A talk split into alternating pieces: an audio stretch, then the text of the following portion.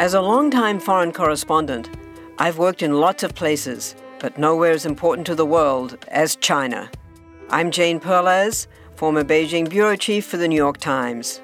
Join me on my new podcast, Face Off US versus China, where I'll take you behind the scenes in the tumultuous US China relationship. Find Face Off wherever you get your podcasts.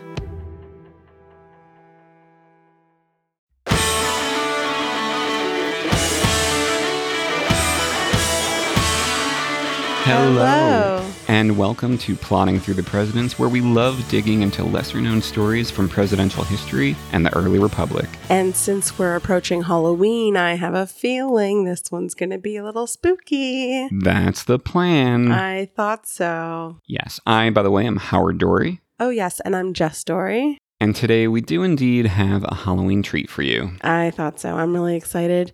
We really like paranormal stuff. We I've do. noticed. Yeah. I'm speaking with paranormal author and investigator Jeff Belanger, That's perfect. host of the PBS and Amazon Prime show New England Legends and the popular podcast of the same name. That is And- so cool. Yes, and he's the author of several books, including one for younger adult readers called Who's Haunting the White House? Nice. Yes. Our patrons can see the entire unedited video interview. Check out our Patreon to find out more. Also, a couple of quick housekeeping items, all right? Clean it up. We are taking next week off. Next week off. We're taking next week off, and we're going to be back in two weeks for the first of two final episodes of season three. What are we doing during our week off? Um, recording. And speaking of our Patreon, we do Zoom meetups with our higher tier patrons, but on November 14th, we're having a big virtual meetup for all of our patrons. That's all really levels. special. Yeah, to celebrate the season finale, and we'd love to see you there. Oh, that's really cool. I really love these meetups. I mean, that's really how I personally feel like I'm getting to know our patrons. Yeah, definitely. Now, before the interview, I have a short little White House ghost story to share. Oh, A real whopper. Whopper. Yeah. Is it a lie? A Whopper is usually a lie. Um, sometimes it's just a sandwich. Okay. or a chocolate malt multiple. This is a story that appears in tons of books and newspapers, and it's not one that I talked to Jeff about in our interview. okay. This is the story of Winston Churchill and the ghost of Abraham Lincoln. Oh, wow. That's quite a ghost to see.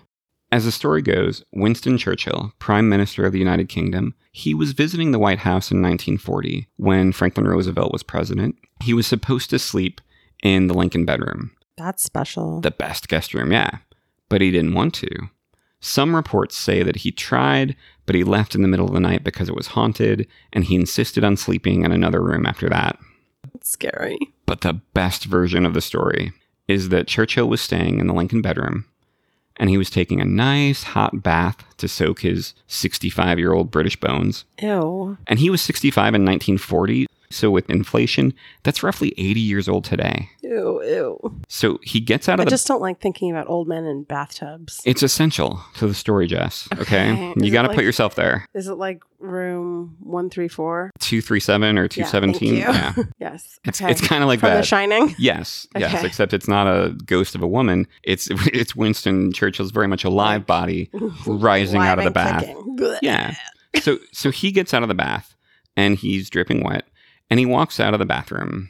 Was his skin soft, Howard? It was it was it was so soft with the night soil of the White House. Oh No, Okay, I'm no, getting really grossed I think out that here. was taken care of by then. So he gets out of the bath, naked as the day was born, holding a cigar. was he naked? Was he naked? He was naked. He was glistening in the light of the incandescent bulb. Um, he's got a cigar in one hand, and he walks out into the Lincoln bedroom. And there, standing in the corner, leaning up against the mantel of the fireplace, is the transparent apparition of Abraham Lincoln. Just chilling. And Churchill, cigar in hand, balls out. Lincoln, Lincoln by the fireplace, Yeah. mantle, balls in. Churchill looks at this ghost and he says, Mr. President, you seem to have me at a disadvantage. That's how I felt when um what's his face approached us at the Red Box when we were trying to get a movie. David Hasselhoff? Yeah, when David Hasselhoff came up to us and was like, "Hi guys, how do you work this thing?" I was like, "Whoa!" I was like, "Oh, hi, David." it was strange that we were naked at the Red Box, for one. I know your balls were out. you know? um, yeah, David Hasselhoff did approach us at a Red Box, and he did not know how to use it. And he asked for our help. He was wanting to rent Piranha Double D. Double D. Because that was his movie. Uh, he was in it, and I think I, I saw later that um, his 60th birthday, I think, was like the next day or something. what? So I think he was trying to rent the movie for his birthday party, and it was not out yet. Oh. So he asked us if they had older movies like The Driver, and they did not. Yeah. And then he disappeared. and then he apparated. yes. Anyway, I Um, felt caught at a disadvantage in that moment too. He like literally snuck up behind us. mhm. Okay, poor Winston Churchill. What did Lincoln say back to him? Goose Lincoln smiles to himself and disappears. Why is he gonna come if he's not gonna talk? You know, uh, does that story sound, I don't know, legit to you? No. No? Well, his cigar would be all like, who smokes a cigar in the bath? With that's gross. I mean, Churchill might. That might be the most realistic part. really, I thought that was unrealistic.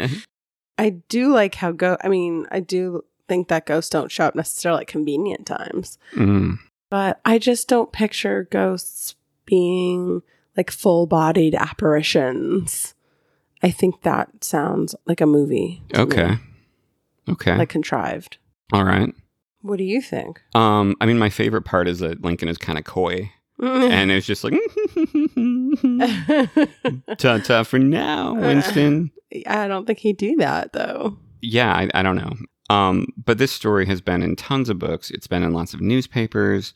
I dug into it a little, and I found that the first mention of it, this version anyway, seems to be in 2008, Huh. which is not a great sign. No, that's rather recent. Yes. Then I found the website of Richard Langworth. He's a historian and a writer, and he's a bona fide authority on Churchill. And he dug into this, and his conclusion was that it's complete BS. Because of the cigar? no, no, no, no. There's other reasons. Plenty of people have claimed to see Lincoln's ghost in the White House, but Churchill was not one of them. Hmm. Even Adam Selzer, the author of the 2015 book Ghosts of Lincoln Discovering His Paranormal Legacy, he says he couldn't find any primary or even secondary sources for this story, and he said it seemed unlikely. His reasoning uh, was that based on Churchill's personality, um, it's unlikely that Churchill would consider being naked in front of a ghost as a disadvantage. really? Yeah, What would Churchill do in real life in that situation? it's a good question. Um, we just don't know because he never talked about it because it never happened. Mm, so he definitely would be the type to talk about it at least. Well, if the story got out, it would have only come from him, unless Lincoln's ghost Right. told someone else, like, "Hey, guess, guess what I just saw." Um, here's all the reasons that it probably didn't happen. There are no contemporary accounts of it. It wasn't even called the Lincoln bedroom until 1961. Mhm. It was the Blue Suite. It was never the room that Lincoln slept in, by the way. It was his office. Oh, But Lincoln's bed was moved in there in 1945. But that's five years after this Huh. story. I see. Yeah. But the Churchill expert Langworth, he thinks the story might have roots in the verified account that Franklin Roosevelt did barge in on Churchill when he was either fully nude or just in a bath towel. Oh, so it's kind of conflating the two stories. Probably, yeah. It wasn't the ghost of President Lincoln. It was the actual physical living President Roosevelt who um, barged in on Churchill. Real life Roosevelt. Why? Yeah. Why would he do that? Well, the story goes one of two ways. Um, Roosevelt either just went into the room and um, Churchill said, See, Mr. President, I have nothing to hide. or um, FDR was excited because he finally thought of a name for the new international group that they were forming and he barged in to tell Churchill about it. And Churchill's there either naked or in a bath towel. And Roosevelt just says, United Nations. And Churchill says, Good. That's all he had to say, huh? Those are the two versions of that story. But that story was told kind of by each of them Mm-hmm. in a different way so that there's a foundation to either the nudity or the near nudity, mm-hmm. but not to Lincoln being involved. I see. There are more naked Churchill stories, but I'm saving those for a new podcast, Plodding Through the Privates of Winston Churchill. um, by the way, I haven't asked you, are you down to join me on that podcast? You wanna you wanna be the co-host on that one too? Are you I don't know. I'm having second thoughts about this one, honestly. good to know? Um, but the moral of the story is that if a story sounds too good to be true, uh, even if it's been repeated lots of places, it's best to maybe dig into it. Yeah, I don't even know if that sounds too good to be true. I, I think it's the the pithy remark of like, "Oh, you found me at a disadvantage." oh, I see. It's like, wow, that's pretty witty in the moment. exactly. Instead of dropping your cigar and like slipping in the bathtub. dying. Yeah. Yeah. Um, that's the night he hit his head. Yeah, the idea that if you see a ghost, all you need to do is like bang out a witty zinger, Right. and it'll just dis- smile and disappear. right. Pretty cool. But now let's get to our talk with author, paranormal investigator, and host of the New England Ooh. Legends television show and podcast, the incomparable Jeff Belanger. yes. Thank you so much for joining us, Jeff. I-, I love talking to people who are passionate about what they do, and, and that's you.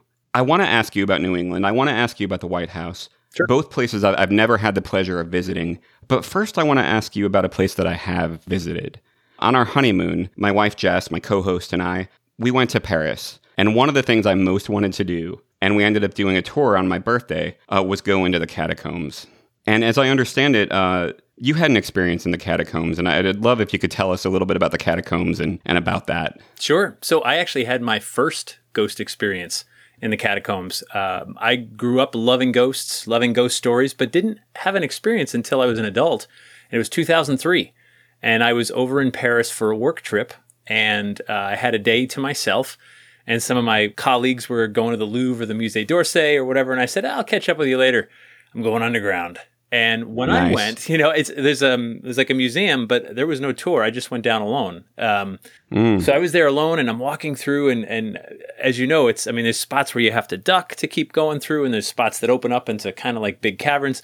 And the amazing thing is just the connection to history that this place has, right? I mean, Paris is literally almost 2,000 years old. If you consider it was mm-hmm. once a Roman outpost, which grew into a village and then to a town and then to a city. And when you build a city, you put the cemeteries on the outskirts, which is exactly what they did in Paris. Except over the centuries, the outskirts aren't the outskirts anymore. The city just sprawled. And by the mid 1700s to 1800s, they have two big problems. Uh, the cemeteries are full, they're literally overflowing.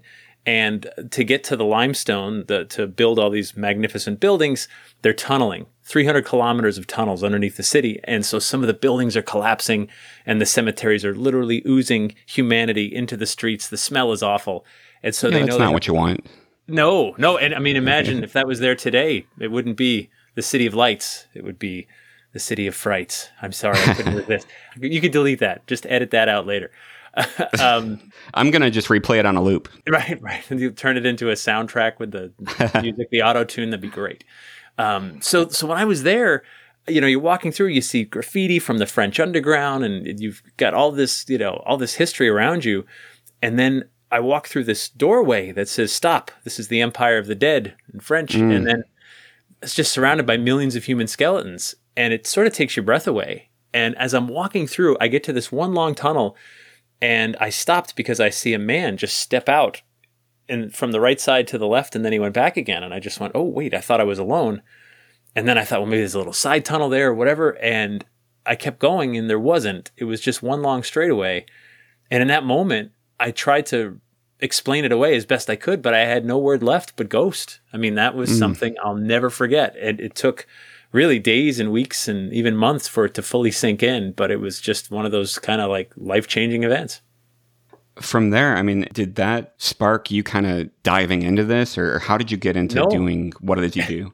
No, I was doing this way before. Uh, Oh, okay. I, I was, uh, I mean, six, seven years earlier, I started writing about uh, ghosts and haunted places. Um, so no, this was this wasn't new at all. Um, I was interested as a kid. You know, growing up in New England, there's some really old houses around here. Well, old by American standards. And I had friends who said, "Yeah, my house is haunted." And I was intrigued because it wasn't like a ghost story. It was just, yeah, we see him from time to time and then he disappears, some old man, and no one's afraid of him. He's just there and then not there. And I went, wow, I mean, there's no old man in my house, you know, I mean, it's just just us. And I also grew up in the town next to Ed and Lorraine Warren, who um, the, they're featured in all the Conjuring movies now. Uh, way more famous now than they ever were in life. And they were just regional celebrities when I grew up. But I remember seeing their library programs. They would talk about the haunts they investigated, and I was just intrigued. So by the mid 90s, I was became a newspaper reporter. And around October, you go looking for haunted feature stories. And I was no different. And I just got hooked because I love history. I love talking to people. And that eventually turned into a website back in 1999 called Ghost Village. Then I started writing books. Then I started working for the show Ghost Adventures in 2008, and I've been the writer and researcher for every episode since. And I, I write books and I, I do um, you know live stories in front of audiences. And it was one of these things where I never planned on this being my career. It's just one day I woke up and realized, wow, this is my full time job. Wow. And yeah, the the way that uh, you talk about your your friends' families being so matter of fact, that's one thing that I come across reading like historical documents and things. It's it's like there wasn't necessarily this aversion to the idea. It was just a matter of fact thing that oh yeah, this this might happen. It's out there. And and I love that, right? I love especially yeah, you read older documents and it's just like, you know, that's the home of the Jones family. It's been there since 1735. That's the home of the Smith family since 1742. It's haunted. Yeah. like, wait, don't bury the lead, right? I mean, it's haunted. Yeah, that one's haunted. This one isn't. You know, on we go. You've done uh, how many hundreds of episodes of, of uh, New England legends about New England and the stories there? Yes, so that's my weekly podcast, which was a spin-off of a television series that we did for PBS and Amazon Prime. And we've done it every week. We've never missed a week. So I think we're up to 217 weeks in a row, 217 episodes. Um, Wow. and going. Yeah. What is it about New England, do you think, that, that has all these stories, this history? Yeah, so we have a I think we have a sense of preservation around here, a natural sense of it. You know, when I go to other parts of the country and even other parts of the world, um, well, it's, I mean, uh, Europe is very much the same, but like, you know, around here, when you go down Main Street of our little towns, I mean, there's the town hall, which is exactly what it looked like in 1804, you know, and, and Yeah. there's the, you know, there's the, the houses on Main Street, which is exactly what they look like in, you know, 1780. And, and I mean, the Dunkin' Donuts is exactly what the Dunkin' Donuts looked like back in, you know, 1735 it's it- it's just so I mean, yeah, now we have power lines and cars, but it's it's all there. We don't tear down our old buildings and replace them. We we take care of them, we preserve them. It becomes a way of life, and I think we have this sort of uh, sensibility about us where we understand. You know, the a whole country was kind of born up here.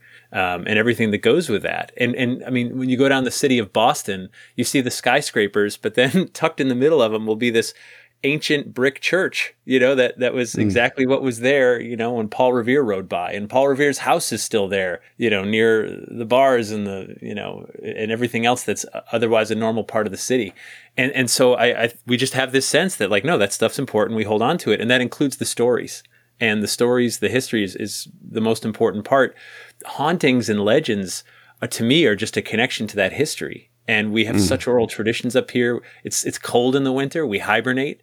You know, we, we share share stories. We can't help it. And I think all of that just sort of swirls around here to just make us sort of pragmatic about the whole thing. Interesting. Yeah. I mean, I think of the East Coast sometimes as uh, almost rude in the way that uh, they hoard American history. Yeah. Sometimes just rude, by Yeah. the way. Just rude. Yeah, no, uh, there's people from Massachusetts, my people. Uh, there's a word for us. I'm not sure if you're aware of it. Do you know? Uh, I, I think I might be. yeah, it's uh, it's they call us massholes. And, Yeah. And and unless you think it's an insult, I I know many a person who has a bumper sticker that says that and put it they put it proudly on the back of their Nice. car as if like, yeah, I am. What of it? Right? That's how it is. Um, yeah, I think we get this sense of uh, being referred to as cold and and rude, and I get it. I get it. I think we can be standoffish, but at the same time, um, I go to like California and people are like, hey, let's be best friends. Come over to my house for dinner on Sunday. And I'm like, whoa, you could be an axe murderer. And then I say, wait, I could be an axe murderer. What are you crazy? And so I think we're just sort of like slower to warm. We're a little more reserved. Um, but in that reservation, you know, when we do make a friend, it tends to be a little more permanent, a little more below the surface. And I'm stereotyping. None of this is fair. I mean, there's, there's superficial people around here. There's deep people on the West Coast, of course. But um, where, where are you? Uh, I'm in Los Angeles, but I grew up in Illinois. I've heard of Los Angeles. It's right near Long Beach. Yeah, yeah, that's true. We're uh, North Long Beach, they call us. Yeah, that's right. North Long Beach. Yeah, no, uh, right. It's so so. LA is one of those places where I mean, if strip mall gets too old, you're going to tear it down and you're going to put up a new one, right? I yeah. mean, with a few exceptions. There's a few great old places. You know, Old Town San Diego, south of you is is awesome, and uh, some of the old mansions, the Hollywood Hills and stuff. So there's there's some preservation, of course, but we have a lot of it. You know, like every Yeah, town yeah. preserves here. Yeah, we have. Uh, I mean, I used to live where I could uh, take the baby for a walk in front of the Nightmare on Elm Street house, which is cool, Yeah. but different than you know something that was built in the 16 or 1700s.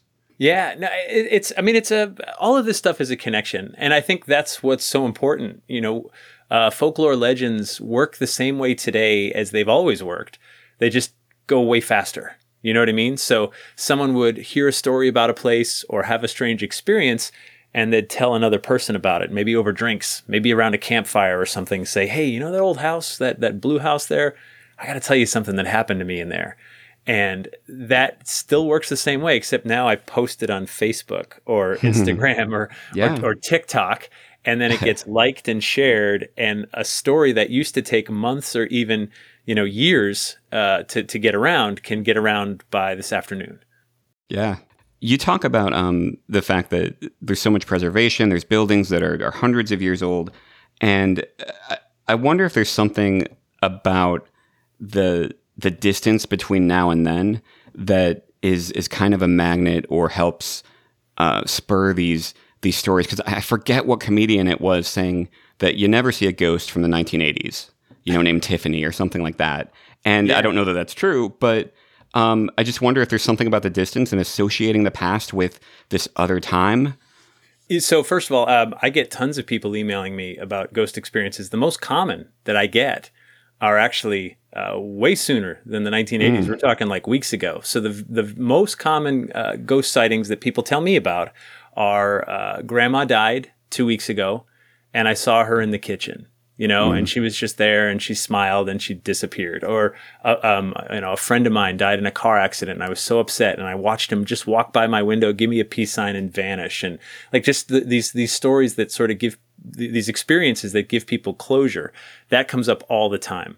Um, and then, of course, uh, th- there's there's tons of exceptions, but I get it. We tend to think of them as uh, a little more uh, distant, and the reason is because you know it's totally safe to talk about ghosts from the Civil War, right? Nobody's families Yeah. were are around anymore. Like that's a, a couple generations removed. However, it works the other way too. We don't talk about uh, ghosts of Roman soldiers. It's too far back, right? It's at some point uh, we lose the connection with people. Civil War is enough. It's only a few generations away. Um, and, and, and some of those battle sites, of course, are still around and preserved. Um, but once it gets to be too old, it's just it just becomes nameless and faceless to us, and, and we let them go. They drift away, and, and a new generation of, of ghosts replace them. That's fascinating. Some like Neil Gaiman, American Gods type stuff there. That's that's Well, it's- it's- fascinating. so there's there's a, a Mexican proverb. the The proverb is that we all die three deaths. The first death happens when your body expires. The second death happens when your your corpse is laid into the ground. But the third and final death comes somewhere down the line, and that happens when your name is uttered for the last time. Hmm. And I love that because to me, that sort of sums up the way we keep our ghosts around. You know, at some point, it's just, I mean, even now, like Civil War soldier at Gettysburg, like we don't really know his name. In most cases, they don't have a name. It's just, oh, Union Blue or, or Confederate Gray. And, and, and at some point, when we just don't have enough of a connection, their name isn't uttered. We let them go. They really have died now, even though it, it may have been centuries. Wow. So sticking with New England for a moment, uh, you've done a, a lot of stories there. You're you know from there. Is there one particular story that you had just the best time really digging into? there's so many um I, and every week like you find one where you're just like this is great i can't believe i've missed this one until now um, one of the things i'm drawn to again and again is uh, our cemeteries i love them and new englanders man we get creative with some epitaphs you know um, there's there's one uh, it, it's one of these stories that it just stops you dead in your tracks when you see it it's uh, it, it also sort of coincides. I was raised Catholic and and grew up, you know, the whole thing all the way to to confirmation, and I haven't been to church in really decades at this point. And I've always made the joke to my mom that I don't go because, uh, you know, I don't want lightning to strike. And anyone innocent to be killed when when lightning hits me in the church. And everybody laughs and we move on. And of course, that could never ever happen until you find yourself wa- uh, wandering through Stratfield uh, Graveyard, which is in Bridgeport, Connecticut. And there's a grave from 1771. We weren't even America yet. 1771. And I'll read it to you. Uh, here lies buried the body of Mr. David Sherman, who was killed by lightning in the house of God at public worship on the 28th of July, 1771, in the 35th year of his age, with a New England death head on top and everything. Wow. That's the epitaph from 1771. And so I, I, read that and I went, oh my God. You know, I mean, I, I needed to know more and I kept digging. And then it turns out um, there's uh, a guy named William Wheeler wrote a journal for the town of Fairfield, which is just historical happenings in the region. Fairfield's the next town over from Bridgeport. And the year 1771 has only one entry in it. it, it, said, uh, July, the lightning struck Stratfield Meeting House and killed Uncle John Burr, ripped open the shoes of his brother Ozias that stood near him, and killed likewise David Sherman. Two guys were wow. killed in this lightning strike, and another lost a shoe. And I mean, like, you know, like, so you, yeah. there it is. Matter of fact, right there on a headstone from all those years ago. And you just walk by and you stop cold and you go, there's a story here, right? And, and I, and that's what I love about a legend is that you always start with the legend. This place is haunted or, the guy was struck by lightning in church, you know, and, and, and then you have to go back in time. You have to. You you can't leave it at that. Like I can't anyway. I can't eat. I can't. Right. When I saw that headstone, I'm like, well, clear the schedule, right? Like, I won't be eating, I won't be sleeping until I know exactly what happened because this is going to gnaw at me. And then you go back in time and you look and you fill in and you say, oh, that's how this headstone got here. It turns out no one had put lightning rods on the meeting house yet. And, and there was even another line I found too Parson Rose, who had been praying when this happened. Uh, the next words he uttered were, Are we all here? no, no, we're not, Parson wow. Rose. And then I thought too, like, imagine your Parson Rose, right? Two of your congregation just struck down by lightning at, right, yeah. right in church. And, and maybe it's me. Maybe I'm just a cold blooded capitalist. But if I were Parson Rose in that instance, I would have been like, pass the plate around, pass the uh-huh. collection plate. Uh, let's get that thing going because I think God might be a little bit angry that you're not quite giving enough. Um, but that's me. I would I would have taken full advantage. Yeah, we all know what Mr. Sherman did. Uh, I'll see you next Sunday. that's right. That's right. Anyone else? Anyone else uh, not not give quite as much as they could in the plate this week? Um, and and I I mean I just I love these weird stories, you know. And and of course sometimes I think a haunt sticks around because um, because there's a moral to it. I, mean, I think in most cases, actually, mm. it's it's literally a sermon from our past. You know, there's something we're still grappling with. Where um, you know, uh, the Lizzie Borden house in Fall River, two people were murdered there, and no one was ever punished for the crime. Doesn't matter. It was over 120 years ago. Uh, that bothers us. Someone got away with a double murder, and um, and and we know it could happen again. And so we keep telling this story. I think in part to remind ourselves, be vigilant. People do get murdered in their homes, and we don't want people to get away with murder. I mean, that's none of that is mm. right, right? We still want justice, and that lack of justice does indeed haunt us. Yeah, I think I mean Jack the Ripper you know, the fact that he was never found, I think that adds so much staying power to the story and the, the element of mystery and, and gets people talking. Want to learn how you can make smarter decisions with your money? Well, I've got the podcast for you. I'm Sean Pyles, and I host NerdWallet's Smart Money Podcast. On our show, we help listeners like you make the most of your finances. I sit down with NerdWallet's team of nerds, personal finance experts in credit cards, banking, investing, and more – we answer your real world money questions and break down the latest personal finance news. The Nerds will give you the clarity you need by cutting through the clutter and misinformation in today's world of personal finance. We don't promote get rich quick schemes or hype unrealistic side hustles. Instead, we offer practical knowledge that you can apply in your everyday life. You'll learn about strategies to help you build your wealth, invest wisely, shop for financial products, and plan for major life events and you'll walk away with the confidence you need to ensure that your money is always working as hard as you are.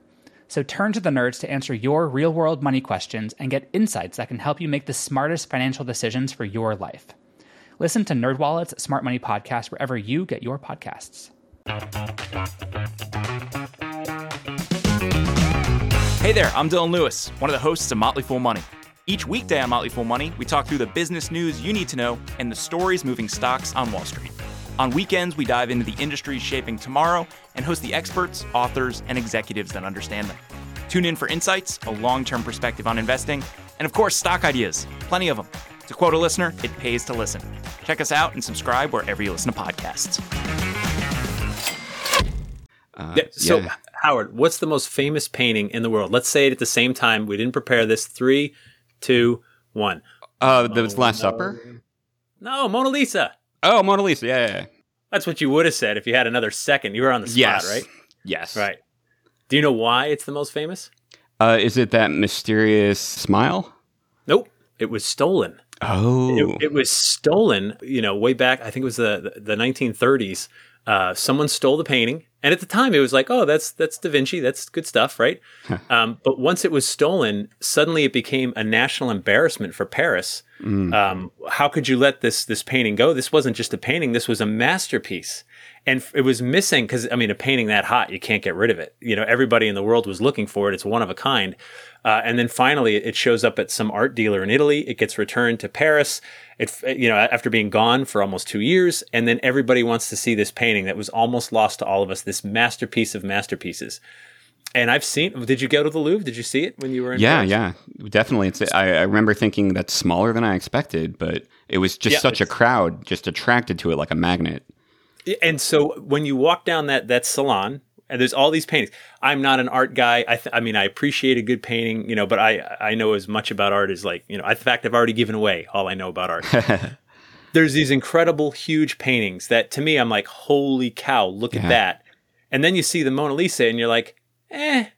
I mean, that was my reaction, Yeah, right? I mean, truly. Yeah. like, I, I mean, those 10 paintings over there, to me, I think look more masterful, amazing than the Mona Lisa. But, and again, uh, not an art guy. I, I'm practically dragging my knuckles through the Louvre, right? like as I, as I walk.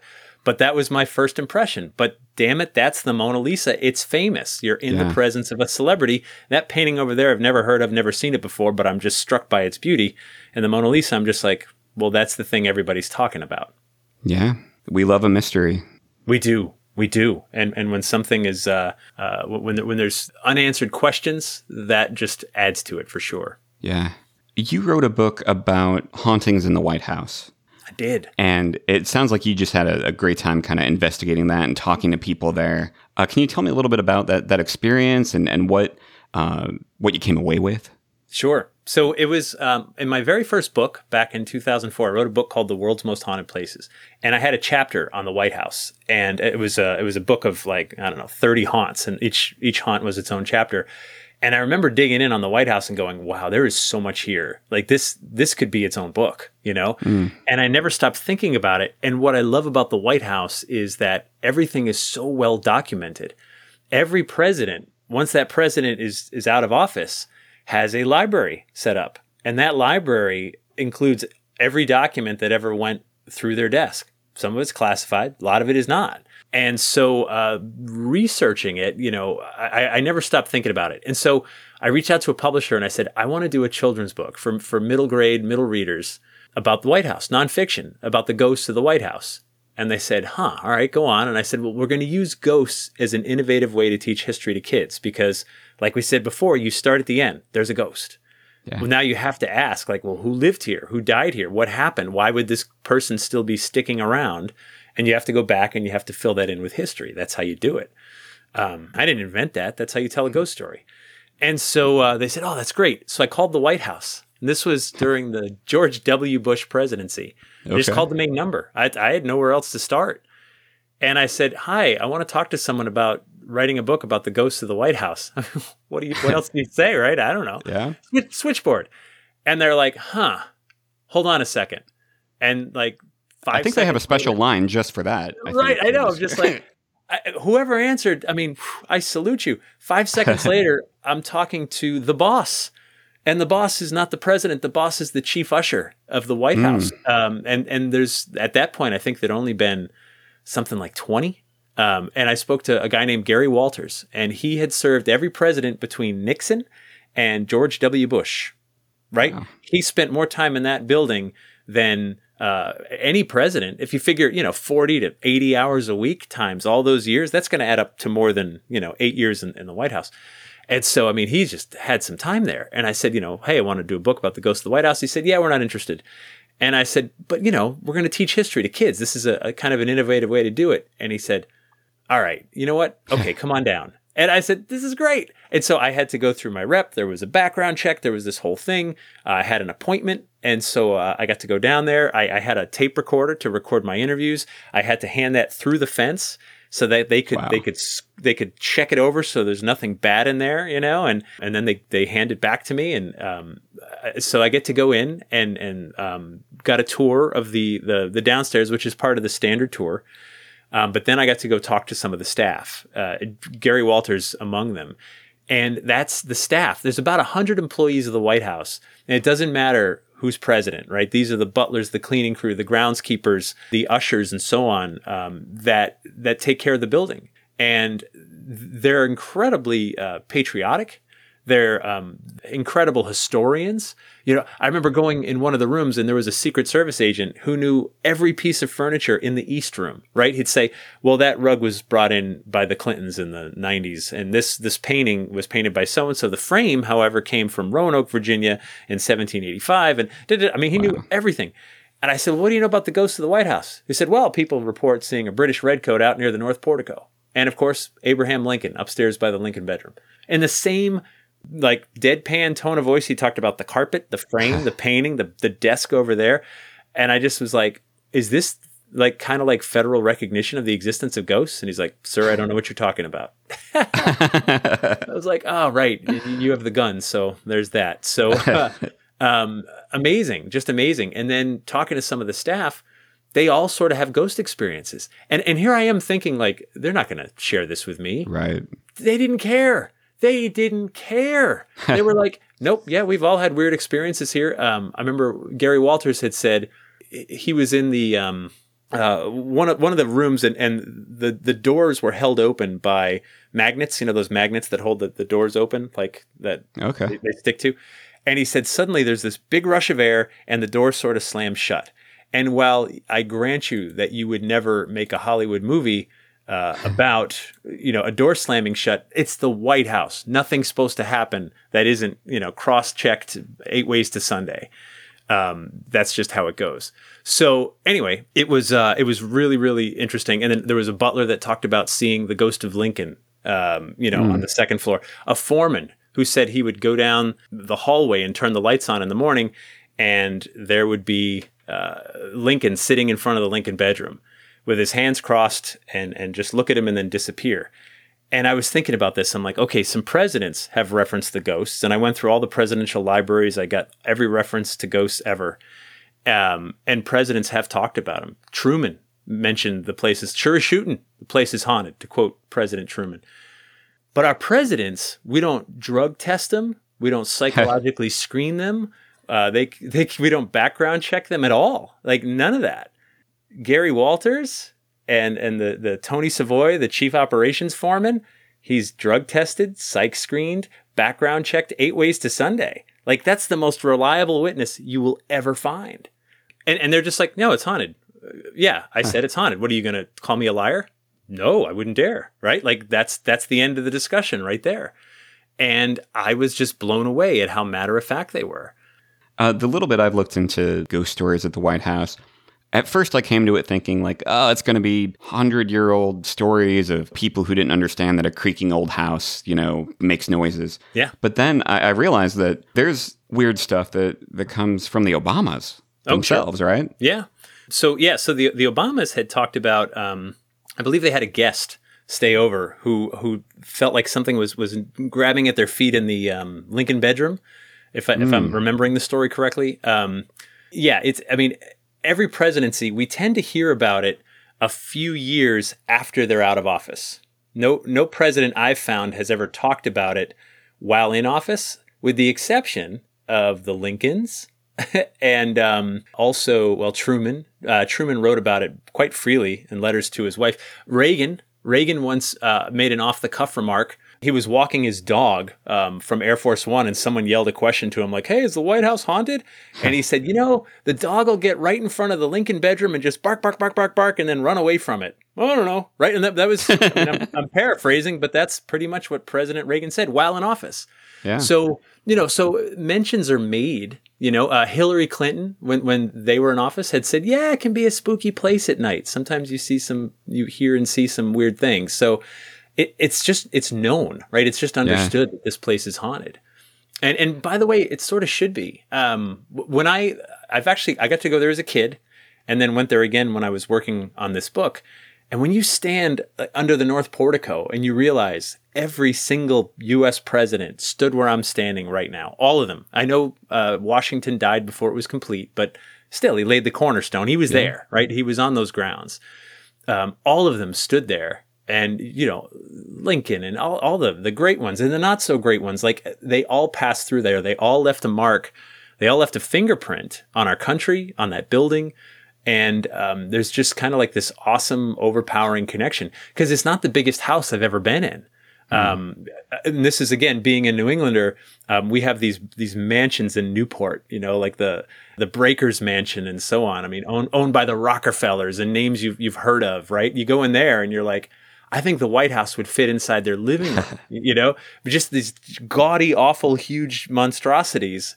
And yet, man, that's the White House. Like that's the White House, right? There's yeah. there's a power to it. There's a mystique. There's a legend to it. Just walking in.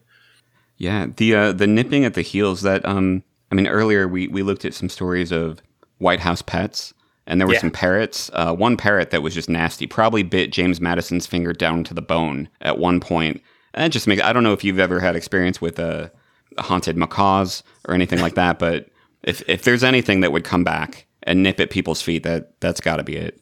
They would so yeah. I mean, there's there's been so many animals over the years. I mean, the Lincolns had all kinds of various pets that uh, people would, would send gifts to the kids. You know, like goats and all kinds of things. Mm. And uh, yeah, there's there's been all kinds of animals through there.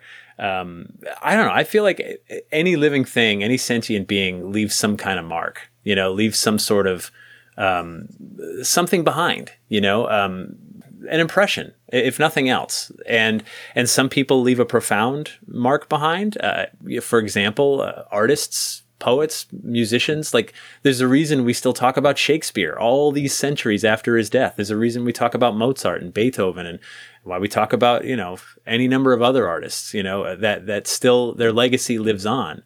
Uh, and of course, politicians too. We still talk about mm. Lincoln all the time and Washington, and we talk about the old Revolutionary War generals and so on. We still connect to the foundation of who we are. And uh, it's incredible. People who have any sort of appreciation for history, I mean, how many times we repeat it, right? yeah. You just go, come on, everybody. We've been through this before. The pandemic is such a, a classic example. You know, um, mm. w- when the when COVID hit and everything shut down, on the New England Legends podcast, we started doing a lot of stories about vampires in New England because mm. those vampire stories were tied to consumption victims. Consumption was a plague that, I mean, that killed a lot of people, a lot of people, right? I mean, it could wipe out families and towns and communities. And when medical science doesn't have an answer for you, folklore does. You know, you're the victim of a vampire. This was before Bram Stoker, before any of that mm-hmm. stuff. A vampire was a walking corpse that fed on the living we've been through this before, just not in our lifetime. So, um, you know, 1918, the, the flu and, you know, the, the Spanish flu, like we've been through these kinds of things. And when you go back through history, you sort of realize, like, all right, I mean, sometimes it was dealt with in pretty severe ways. And so sometimes we complain about having to wear a mask. Like, it's been worse, way worse. Yeah. Oh, yeah. Yeah. As a storyteller, as, as someone who's trying to capture experiences and investigate things, is there sort of a a holy grail that's running around in your mind, something that that you really want to uh, achieve or experience, or like a, your your Moby Dick? For the longest time, it was the White House. Like I mm. wanted to get in there. Now, here's the thing: I did not get to go upstairs. Um, the upstairs is exclusively for the first family, and the only way to get up there is by an invite from the first ah. family. And um, I like to keep my campaign contributions far south of anything that would ever warrant uh, an invite to the, a night in the Lincoln bedroom. So, um, you know, yep. one of them would have to call me and be like, Jeff, there's a ghost here. We know you're the guy. Can you come on down? Um, that would be the holy grail: a night in the Lincoln bedroom. So any any presidents listening, uh, my, my Yeah. you know how to get in touch with me. I don't have to give out the number. You can you got people that can figure that out. Um, I would love that. That to me, getting there and doing this book was was really a huge, you know, feather in my paranormal cap. But to actually get to go upstairs would be pretty cool. Mm. Yeah, I can imagine. I wrote about like covering these kinds of topics on on our Facebook page and, and someone commented, you know, that's not real history. Stick with the facts. And I mean the facts are that the belief in the supernatural, whether it's ghosts or hobgoblins or spiritualism, it's been a part of American history from the beginning. How do you respond to people, and I hope people don't say this to you, but to the idea that these are just silly stories. It's not real history. It doesn't matter. Oh, people do say it to me. I don't mind. That's okay. I'm a big boy. I can take it. um, there's a quote I've I've used. I mean, I've I've said it a lot. History is a ghost story. We don't know everything, you know. And and furthermore, uh, let me tell you the inherent value of a ghost story. Gettysburg, right? Forty-one thousand dead, missing or wounded in the span of three days from July 1st to 3rd in 1863, right? Yeah. So so what? I mean, I don't mean that sounds horrible. 41,000 is an inconceivable number. You can't put your head around it whatsoever. It means nothing at all. But if I told you about a single soldier that was bleeding out on the Daniel Lady farm, his blood still staining the floor as he waited for an amputation in the room that had the most light, and there was three before him getting amputations done. One person who's still sticking around, a person who had parents, a brother, you know, a, a spouse, a child of their own. If I tell you about that one person and how he died there, and, and how he left a mark, and how you know people still see his bloodstains soaked into the flo- the hardwood floor, and still see his apparition walking around, that times forty one thousand means something. Hmm. One person is so much more important than forty one thousand. It just is. We can connect with one. Yeah. And then you hear, well, that story multiplied by, holy cow, right? Then Gettysburg hits you a lot harder. You cannot reduce history to uh, to numbers and facts. Those are cold. They have no heart. They have no emotion, and most people can't connect to that. We can connect to other people. We can connect to stories. So uh, you're right. Spiritualism uh, affected people. The Lincolns lost a child when they were in the White House, right? I mean, Willie died of a typhoid like disease inside the White House, and it broke them up as it would anybody who is a parent and has a child, right? I mean, it was devastating. And Mary Todd Lincoln, she was holding seances in the White House. And we know the president attended at least one because there was a political price he paid. It was in the papers. What's this crazy guy doing? You know, hmm. consulting with, with mediums and so on in a letter that Mary Todd wrote to her sister, she said that uh, I'm paraphrasing here, but he lives Emilie. He lives uh, talking about Willie Lincoln coming to her every night with his uncle Alec, who also died as a child, and uh, and, and it gives me such uh, comfort to know that he's still around and so on. And I went, wow. I mean. Now you could say that's a distraught mother who's desperately missing her child and having a dream of him. I get it. I, I understand that would be a, a logical place to for your mind to go. However, um, in the first few years of the 1900s, a military aide named Archibald Butt, unfortunate name, but it is what it is, writes a memoir about uh, his life, and that includes visits to the White House, where he said the staff talked about how it was haunted by the ghost of a little boy. Now that's 40 years after the Lincolns, right?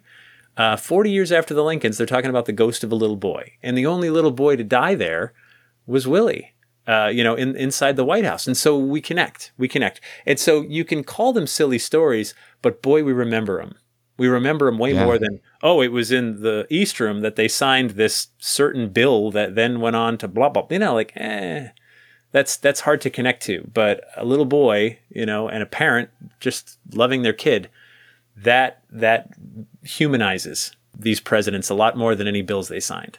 Well, that makes sense. And I, I think about the emotions that you feel telling ghost stories or imagining these things. It, it hits you in so many more places than just, you know, straight history. There's the, the grief, the mystery, the fear, all of these things kind of wrapped into them. it's it's so critical. And um, I remember interviewing this old Scottish historian once, and I won't do his brogue any justice, but I'll try. He said, Oh, know, please. history is." he said, "History is a damn good story. It just needs damn good telling." And I went, ah, "That's true. It is true." And so, yeah. So for me, like that's that's the mark I leave is to try to get people to emotionally connect to these stories. Um, so- and and a place is haunted because something left a mark, right? A stain, a scar. You know, um, not always true. Sometimes a building's haunted by someone that just seemed to be happiest there, and I guess they're still sticking around. But so, for example, at the White House, Lincoln's name comes up again and again and again as far as ghosts go, and that makes sense. Uh, we need him around. We we want him there. He is the benchmark. That's as hard as a presidency will ever get. It's, there's never been even a close second to that presidency as far as difficulty. His kid dies while he's in the White House, right? His nation's at war with itself. The, the Civil War, the, the Union is being split apart, brother against brother. Tens of thousands are dying all the time. Uh, it's, it's as bad as it will ever get. And then, of course, he's assassinated. He paid the ultimate price for the office. That's it. That's it's never been that hard ever ever before or since. And I remember watching an interview once with George H.W. Bush, the elder Bush, and he was saying how it was he was early in the White House and he was um, he had to send some troops into harm's way, uh, uh, some sort of minor skirmish, but something where lives were in danger. And he said he was up really late, struggling with the decision. And then he said, and then I thought about what Lincoln went through. And I said, okay, I can get through this. And I believe presidents who have any sort of uh, appreciation, understanding of history, literally summon Lincoln. And I know that sounds woo woo and whatever, but I think that's the appropriate word. They summon him. I would if I was thrown into that job, which I never will be. Don't want it, but I would be like, I would be like, get me every medium in the country. I need Lincoln. I need his wisdom. I need to, him to have a hand on my shoulder, saying it's going to be okay. I've been through worse, right? I would need that spirit there um, because, as well as many others, by the way, not just Lincoln, tons of other presidents who have seen some stuff and been through some things. There's a reason that every president who takes that job, by the time they get out of office, they look so aged.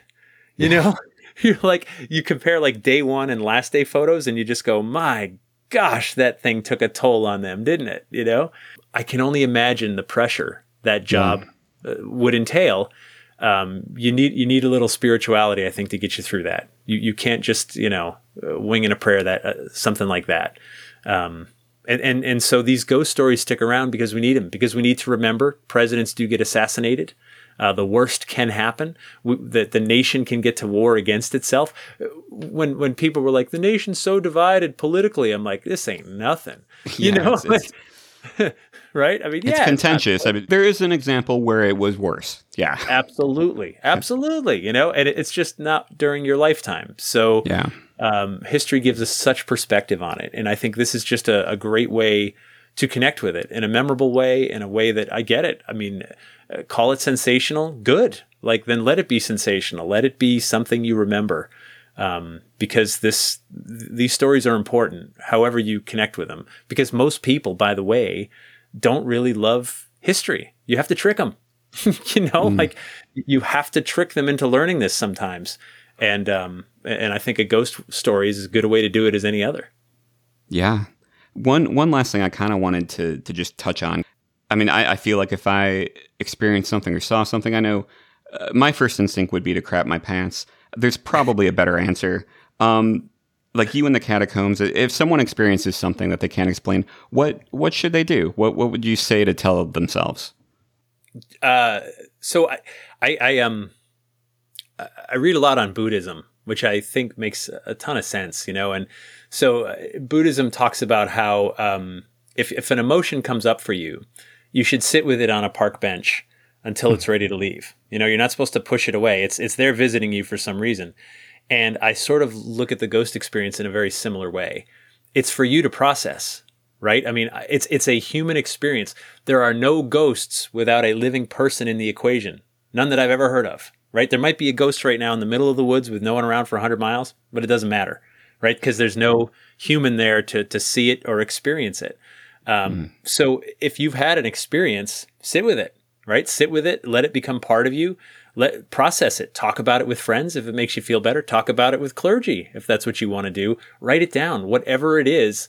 just like any other experience, I would tell you, but I, I would give you the same advice if like you had a romantic breakup, right? Sit with it, process it, get through it, um, and and understand that this is part of the world too. Like that people get together and people break up, people live, people die, you know, and sometimes things happen that we can't quite explain, and it doesn't fall neatly into the way we were told the world works. Um, but that's just because we still don't know everything yet. Yeah. I mean that's that's what science is. Finding answers and looking for for new things. Um, yeah, absolutely. You seem very enthusiastic about the idea of ghosts that, that they maybe have something to tell us about history. What do you say to people who have had um, what they would consider bad experiences or, or terrified of what goes bump in the night? What what is there to be afraid of, and, and how do you address those fears? Yeah, so I mean, the overwhelming majority of, of stories that I've looked into and, and people I've talked to, uh, sometimes they're scared because if you're in your home asleep at night and you hear someone walking around, I'd be scared too, right? I'd call the police. Like that could be an intruder. Of course, that's a natural response. It doesn't mean if that's a ghost that entity is there to do you any harm. It's just startled you. Um, it's pretty rare that someone feels threatened by what they're experiencing. But at that point, um, you know, yeah, that's difficult, especially if it's in your home. If it's not your home, just get out. you know, like leave leave the building. Um, if it's in your home, then I mean, you know, I I don't even know at this point. You know, because I I know people that will come in and say prayers and do cleansings, but only works if you believe in it. You know what I mean? Um, there's people that want to get religious with it, which is fine. You know, w- when something happens to you that does not compute, you get broken down to the most primal part of who you are. Right? You you get way down deep into uh, okay, well this this doesn't make sense. My science and schooling can't explain it. I better break out the old religious upbringing. You yeah, know, there's no atheist in a foxhole. Yeah. Yeah, right. And so it's it's that's right. Yeah, no atheist in a foxhole. Exactly. So if you're scared, um, if you don't have a belief system, sometimes people find one right quick. You know, someone comes in and says, "Oh, we'll get a priest in here to do an exorcism." I'm not Catholic. You know, uh, I'm Jewish. Like whatever. I mean, there's a Jewish exorcism too, by the way. But like, you know, you you suddenly. Um, you suddenly attach to something because you can't understand it otherwise. You lack the tools. Um, and so, and that's another thing too. These stories, like when we talk about a place being haunted, what we're really talking about is like one of the biggest questions that human beings have ever asked. And that is what happens after we die, right? We're talking about mm-hmm. death and the afterlife without all the dogmas and tension of religion, right? If I were to talk to you about m- my religion, you'd be squirming. You'd be like, oh, I don't want to do that, please, you know? But we just talk about ghosts. If it's just a story, it's just a story. If it's Yeah. a little something more to you, fine. You know, I mean, we're, talking about the elephant in the room. We're all going to die. We want to be remembered, um, and and we don't want to repeat mistakes of the past. And so, ghosts fill in a lot of gaps for us. If our listeners want to hear more of your stories and read your work, what's the best way to find you? So I'm on social media. You can find me at Exploring Legends. Uh, my website's my name, jeffbelanger.com. Uh, I've, I've got a story tour going on almost all the time, but especially in the fall. And a lot of them, because of COVID, are virtual. So people can attend cool. from anywhere. Um, where I'm, I'm, I'm sharing haunts and history just about every single night. And uh, my podcast, New England Legends, wherever you get your podcasts, you can you can subscribe for free.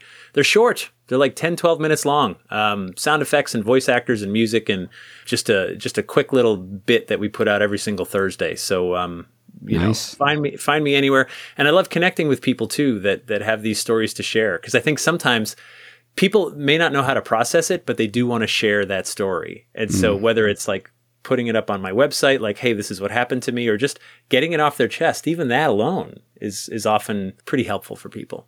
Awesome. Great. Thank you so much. It was such a pleasure. Uh, thank you and, and have a great Halloween. Thank you, Howard. You too. Okay. Wow. He was so energetic. I immediately was um jealous of his energy. right? Yes. Like, Definitely. how does he do it? I don't know. I mean, he is I mean, it's clear that he's just so passionate about this and it fills him up with life. Yes. Um, I really loved him. I definitely want him to be another BFF at the dinner table. oh yeah, no. Jeff is uh, he's invited over to dinner. He's our new best friend. Yes, we can have some him. avocados, and he can join our drum circle out here in California. Yes. Come on out, Jeff. Yes. yes, we promise we'll make it um a good time. That sounds, sounds Yeah. really dirty.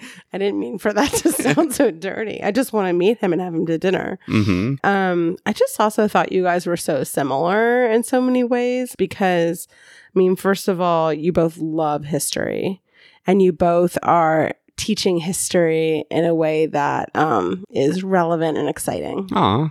And I think you both love research and you love following a story and digging into a story. Oh yeah, the idea that when he saw a gravestone that he was couldn't help bizarre. himself. Exactly, and You're the same way. yeah. I mean, it's yeah. Uh, I see something weird, and it's like newspapers.com, ancestry.com, down the rabbit hole of Google yes, books, and yes. yeah, it's like until I get those answers, and then there's more questions that pop up, and then it's four in the morning. You guys also love cemeteries. Yes, yes. and you love ghosts and ghost stories. Yeah, and I love the idea that history is a ghost story, and that it's all in the telling of the story.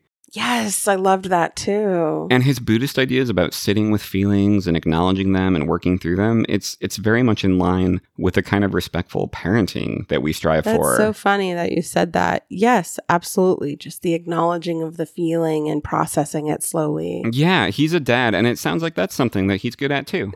So, you know, he's got it all. How does he have energy? I don't How is know. he a parent? Oh my gosh. You know- and he has a podcast every week. Maybe um how is weird he- would it be if we found a picture of him from like the 1920s and he looked exactly the same? Maybe he's not just investigating ghosts. How is he? Oh my gosh. I just would like a little bit of whatever he's having. Yeah. Yeah. Um I have a question for you, Howard. oh, Do you believe in ghosts I think you've asked me that question on the mic? on the mic before. Really? Yeah. But I don't know if I've ever asked it this directly and I have forgotten the answer. So apparently I did not process Yeah, it. you're not a listener. It's okay. um I that's a good question. I love ghost stories and horror stories and movies and supernatural lore. Um I mean, check out our paranormal presidents episodes from last season. I love these kinds of stories and you know, like yeah, me too. I can't I can't say that I believe that ghosts are real. hmm but I'm not going to call people who have experienced unexplainable things liars. Oh, now I now I'm remembering asking you this. Yeah, because you were dissatisfied then. maybe that's why I can't remember the answer because Yeah. you don't answer it. I mean, I- are there? I mean, for years, the concept of ball lightning was um, questioned. Excuse me, ball lightning. Ball lightning, the idea that I'm questioning it right now. this electrical lightning plasmatic thing, like in the shape of a ball, could wander inside your window and just kind of hover there. what are you talking about? I'm talking about ball lightning. I think something. you're talking about um, UFOs. Is No. what you're talking about. it it sounds like something way out there, and it, it was something belief. that uh, many people didn't believe was real. But there were these uh, accounts of it and different terms for it, and then it was finally kind of documented not all that long ago. And it's this form of like electromagnetic or electrostatic kind of lightning that can That floats into your window. can float into your window in the form of a ball. Ball lightning. Look it up. wow. Well, that's fascinating and just blew my mind slightly. Yeah, the idea that there can be these things that some people experience and others are like, no way, you're crazy, Right. show me a real picture. Um, but then as years go on, eventually we find out more about it. That idea is intriguing and enticing. That, you know, maybe, maybe hidden in, you know, some cave somewhere is this little Bigfoot, you know. um, not saying I believe that, but it's a it's a very enticing idea. It is enticing to think about how science can eventually uncover explanations for certain events. That is fascinating. But I think I think because you've never had a ghost story of your own necessarily, you do approach ghost stories in general with skepticism. Perhaps. Can I share some ghost stories? Yeah. All right. So, one that you've been highly skeptical of is the girl in a towel by the bed. Ah, yes, your Las Vegas story. my Las Vegas story. You know, already I'm starting to get a, a tone from you, a tone of disbelief and judgment. Hold your judgments, don't judge. I was in Vegas, yes, but I was totally sober, sleeping, and innocent. Um, and to preface the story, I have spent a lot of my childhood seeing figures by my bed. So, not scary alien figures or anything terrifying like that. I was never sat upon by the old hag or seen things in the room that glared at me or anything like that that people describe. And that's just terrifying. But I've had like what I might call visitors, people who are by the bed and they're just kind of looking and I've, they've always felt benevolent to me. And I always chalk them up to be waking dreams, I would call them thinking like, oh, I'm, you know, half asleep. So I'm having a waking dream. Sure. Yeah. That's a, that's a comforting explanation. I'm half asleep. It's probably, I'm just dreaming, realistically. um, so that's always what I thought, but that it would happen all the time, always benevolent. And then comes Vegas, where I'm sleeping in the bed with one of my best friends, Nicole. And we are, you know, we had been out and had fun. I was in the bed with her. We were sleeping, and in the bed next to us was our other friend, Julia. And in the middle of the night, I feel Nicole like clawing at my arm, thinking, why is she on me? Get off me. I'm trying to sleep here. And then I hear her say, Julia, something like that. She she references the being. and then I think, huh, what is she talking to? So I open my eyes and there I see um, a very young girl, kind of like what we were at the time, young adults. And she had long hair, like our friend Julia, who was in the bed next to us. And she was wrapped in a towel as if she had just gotten out of the shower. And so I saw her there. I saw her at the corner, my corner of the bed, the left side. And I saw her there and um, she was wrapped in a towel and she was very beautiful. And I looked over and saw Julia in her bed, so I knew it wasn't Julia. And I just chalked it up to be one of my waking dreams. And then I went back to sleep, no problem. what was she doing? She was holding the towel and she kind of just like tilted her head so I could see her hair. But I looked at her so briefly, like I didn't see a lot of the movement that Nicole saw. Um, so I went back to sleep, and Nicole said she ended up sitting on Julia's bed. Mm. And um, but I didn't see that. So I saw her hold her towel. She seemed really nice, and she kind of just like you know tilted her head as to move her hair around. Um, kind of thing you do after a shower, just kind of moving your hair around. Although you wouldn't know about moving your hair around. You know, I, I, I like to try anyway. Pretend. So, the craziest part that I remember about this, though, that hadn't been with any of my other experiences to my knowledge, was I could see her background. I could see some steam from the shower, I could see some light coming from the bathroom. And um, I could I could see, but I couldn't see it with my eyes. It's almost like I remembered it as I was looking at her. I could see where she was from, like Hmm. what moment she was from. But it was different than our moment because I knew that our room was still pitch black. Anyway, so my friend Nicole woke up the next morning saying she had seen a ghost, and we all kind of teased her and laughed at her. And seriously, I told her, you know, I get these waking dreams. You were probably sleeping and just, you know, had a waking dream. And she said, Jess, I was awake. I was awake and I saw her. I was like, all right. And I didn't even really recall um, the night before. So, because it was Hmm. so common for me. To not remember the night before. No, to not remember, to not, I didn't make the connection Okay. between what she was saying and what I saw because it was pretty common for me to see things by the bed, right? A year later, we're having dinner and we are talking about Vegas and reminiscing. And she's like, "You guys were always such assholes about about my ghost story." I was like, "Oh yeah, that's right." Um, she's like, "Yeah, this there's this girl with long hair by the bed," and I and I suddenly realized I I have a visual of that. Hmm. I got a visual and I said, long hair by the bed. Was she wearing a towel? And Nicole freaked out. she just freaked out there at the table. She said, You saw her. You, yeah, she was wearing a towel. And as we, ooh, I'm getting chills talking about Hmm. it. And as we dug into the details more and more, we realized we had seen the same, the same thing. Wow. So, Mr. Skeptic. So, I told you years later about this story. You were very skeptical, saying our brains may have meshed or we had somehow copied each other's memories psychologically. I mean, maybe it was me who was transported to a memory somewhere else, someone else's memory. Or I mean, maybe you were both like drugged, and, and there was some girl in your room. That's a possibility as well. But our doors were locked. Everything was locked, and they were still locked when we woke up. Yeah, I don't know. So, and I don't recall inviting anyone back. Hmm. Not that night, anyway. All right. So that's my ghost story that I thought I'd share. Nice. Well, thank you for sharing. Yes.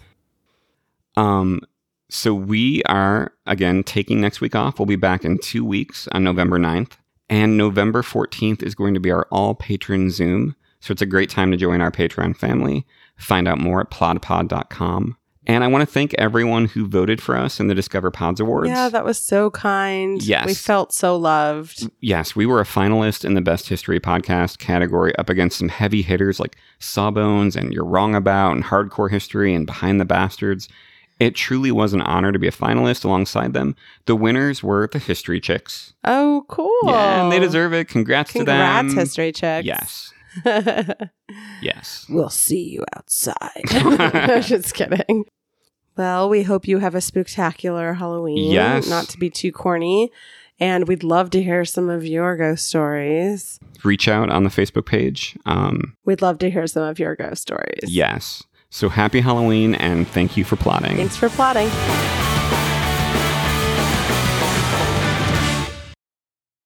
Was his skin soft, Howard?